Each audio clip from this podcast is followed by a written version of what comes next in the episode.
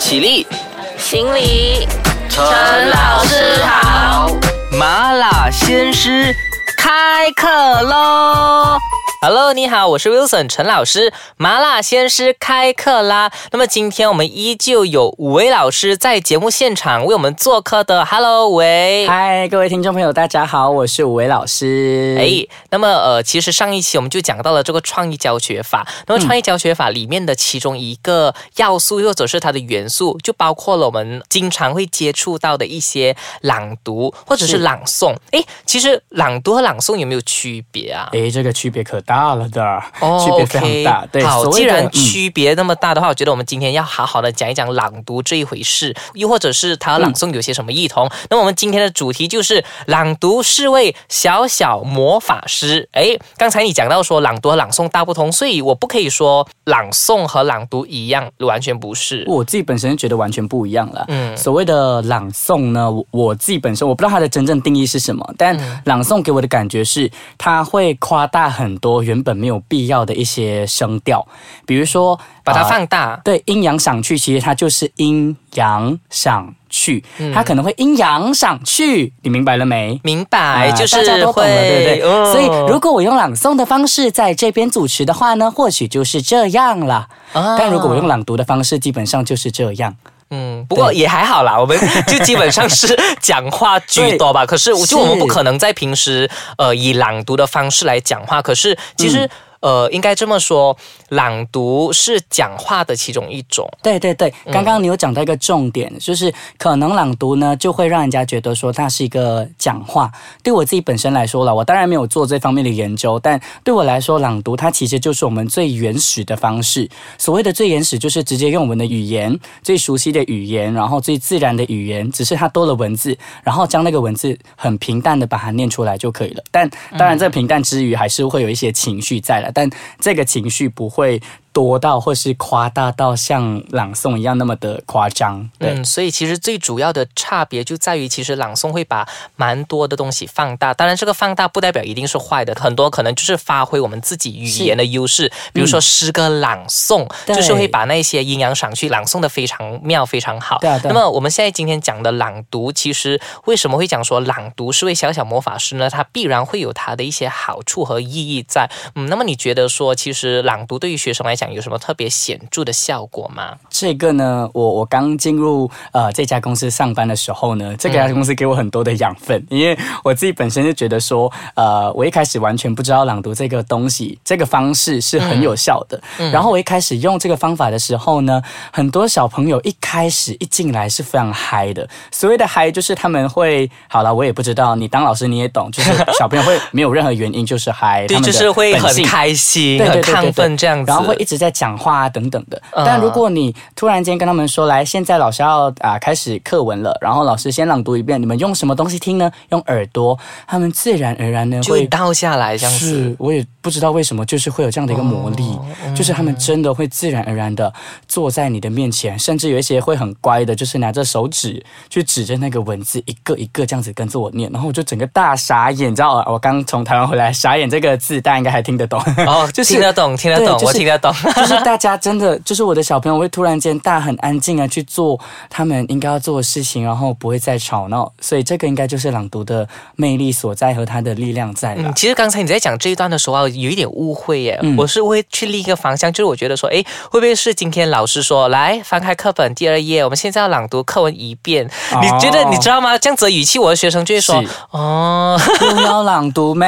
对喽。可是老师，嗯我们又要进行的一课了啊！就是可能我讲的这个东西和你刚才讲的不一样，就是其实我讲的是，呃，可能他们反倒不喜欢朗读，嗯而你刚才讲的是他们还挺喜欢朗读的，所以这当中必定会有一定的秘诀在？应该说，刚刚我忘了提一个朗读的前提。嗯朗读的前提是老师有一个角色，就是我们先要领读，嗯因为我们要他们学的是语言嘛。那我是中文老师，我就需要小朋友们希望可以能够透过读这个课文呢，可以能够学到一些字嘛。那、嗯那些字原本他可能就不会读，那你就必须要先做第一步，就是老师要先有这样的一个领悟，自己先要去做领读这个部分。那当你领读了之后，小朋友就会安静听，然后之后再一句一句带，比如说嗯春眠不觉晓，春眠不觉晓，就这种，就是第二个程序做的。第一个程序是老师要先读。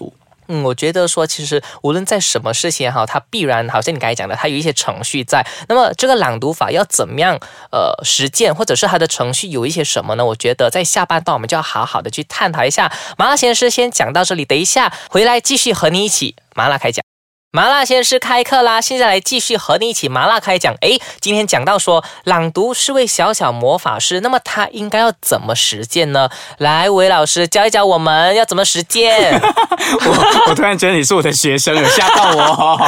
OK，角色扮演一下，好，来怎么样实践？基本上呢，就是一开始像我刚才说的，你就要先领读。但是呢，我觉得在领读前呢，家长或者是老师呢，都必须要有这个啊这样的一个心态的改变，就是要先告诉自己。其实小朋友呢，他没有你想象中这么的幼稚或这么的单纯，他基本上可以能够接受一些很深的东西。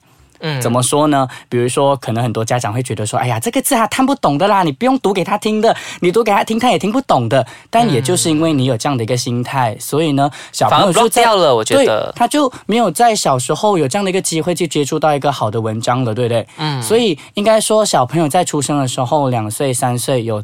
自然的领悟能力跟聆听能力的时候呢，家长和老师就可以有这样的一个角色。扮演呢，去领读给他听，朗读，觉得这个是重要的，是让他从听的时候呢，就可以能够开始训练自己的头脑跟脑袋。那直到他上到了学习的阶段之后，开始认识了文字之后呢，他可以能够把他听来的东西 apply 在他的文字当中，apply 在他的语言学习当中啦。所以其实最基础的是，其实老师和家长自己本身要先认同和觉得说，哎，其实呃，朗读这个东西是蛮必要的一件事情，然后再把它。做出来才有一定的效果的，对吗？应该说我自己本身啦，在去了这家公司上班了之后呢，我自己本身就觉得说，朗读这个东西啊，家长朗读给他们听这个东西呢，跟小朋友小时候的一些基本需求是啊一等的，一等诶。等下那个词汇怪怪的，就一样的啦，就是他们需要食物，需要空气。但我觉得啊，朗读和他们聆听你朗读呢，这个东西是他们生活的必需品。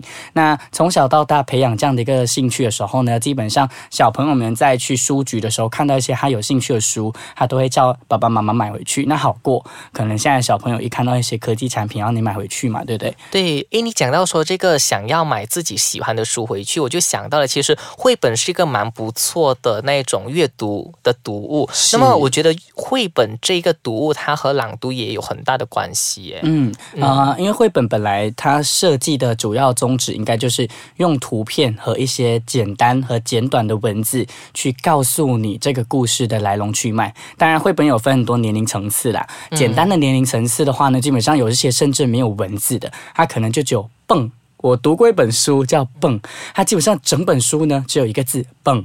就是一个竹字头，一个两个月这样。那整本书呢，它就是有青蛙在跳，蝌蚪在跳，蝌蚪不会跳，青蛙在跳，蜻蜓在跳，等等的动物在跳。然后整本书其实就是这样。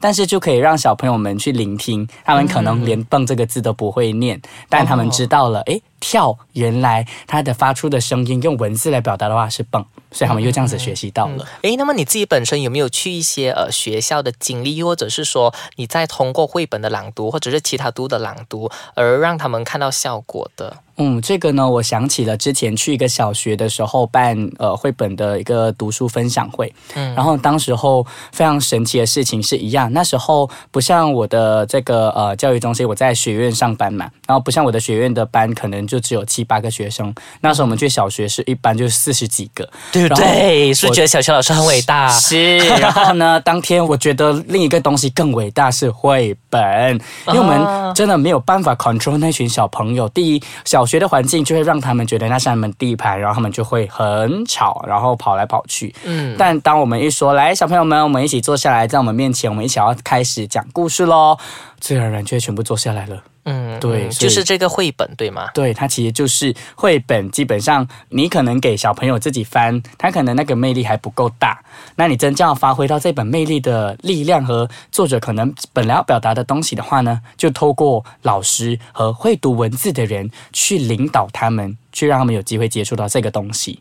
对嗯嗯嗯嗯。那么如果说呃，因为现在我们没有什么范本可以示范朗读的，嗯，呃，如果你自己在进行朗读教学，或者是用绘本来进行朗读的时候，你会用一些什么样的方法？就比如说，你会先说规则吗？还是什么？对，这个东西很重要，因为可能还是会有很多啊、家长或老师听到朗读这个东西有效的时候，他们或许会很担忧说，真的会像我讲的这么有效咩？啊，当然，全部东西在做之前都要跟他们讲一下规则啊。像我的话，对低年级的小朋友就会说，来，我们啊、老师要先领读喽，那你们要用什么听呢？当然是用耳朵听。那什么东西要闭起来呢？他们其实都会回答你，他们自己本身也知道，潜移默化的，它会成为一个规则，他们就自然而然为了想要听这个绘本讲座，呃，不是绘本讲座，绘本的故事故事呢，他们会非常乖巧的在整堂课很合作，对。然后再分享另外一个是我我自己本身有去外面的啊、华小去教书，然后一样的，我只要让他们知道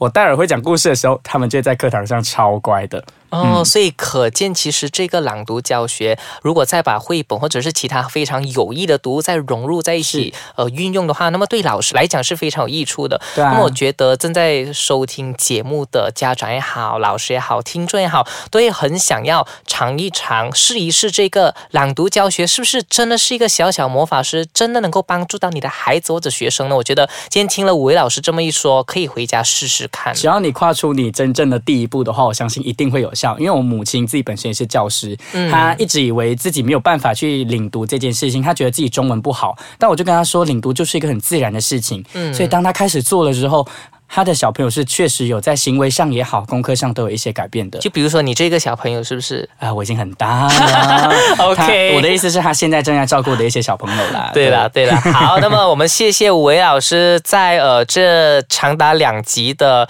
呃集数里面跟我们分享这么多，我觉得是呃很有趣的东西。那么相信在收听这节目的你应该受益良多的，嗯，希望以后还有机会我们再合作。哦，当然当然。对呀、以后可能你开个节目。这样子，对，然后我再去你那边讲一讲这样子好了。嗯，OK 啊，看艾斯卡张有没有这样的一个机会，这样好哟对，未来很难讲的嘛，对不对 OK，那么麻辣鲜师就讲到这里啦，麻辣鲜师下课啦，我们谢谢吴伟老师，拜拜，拜拜。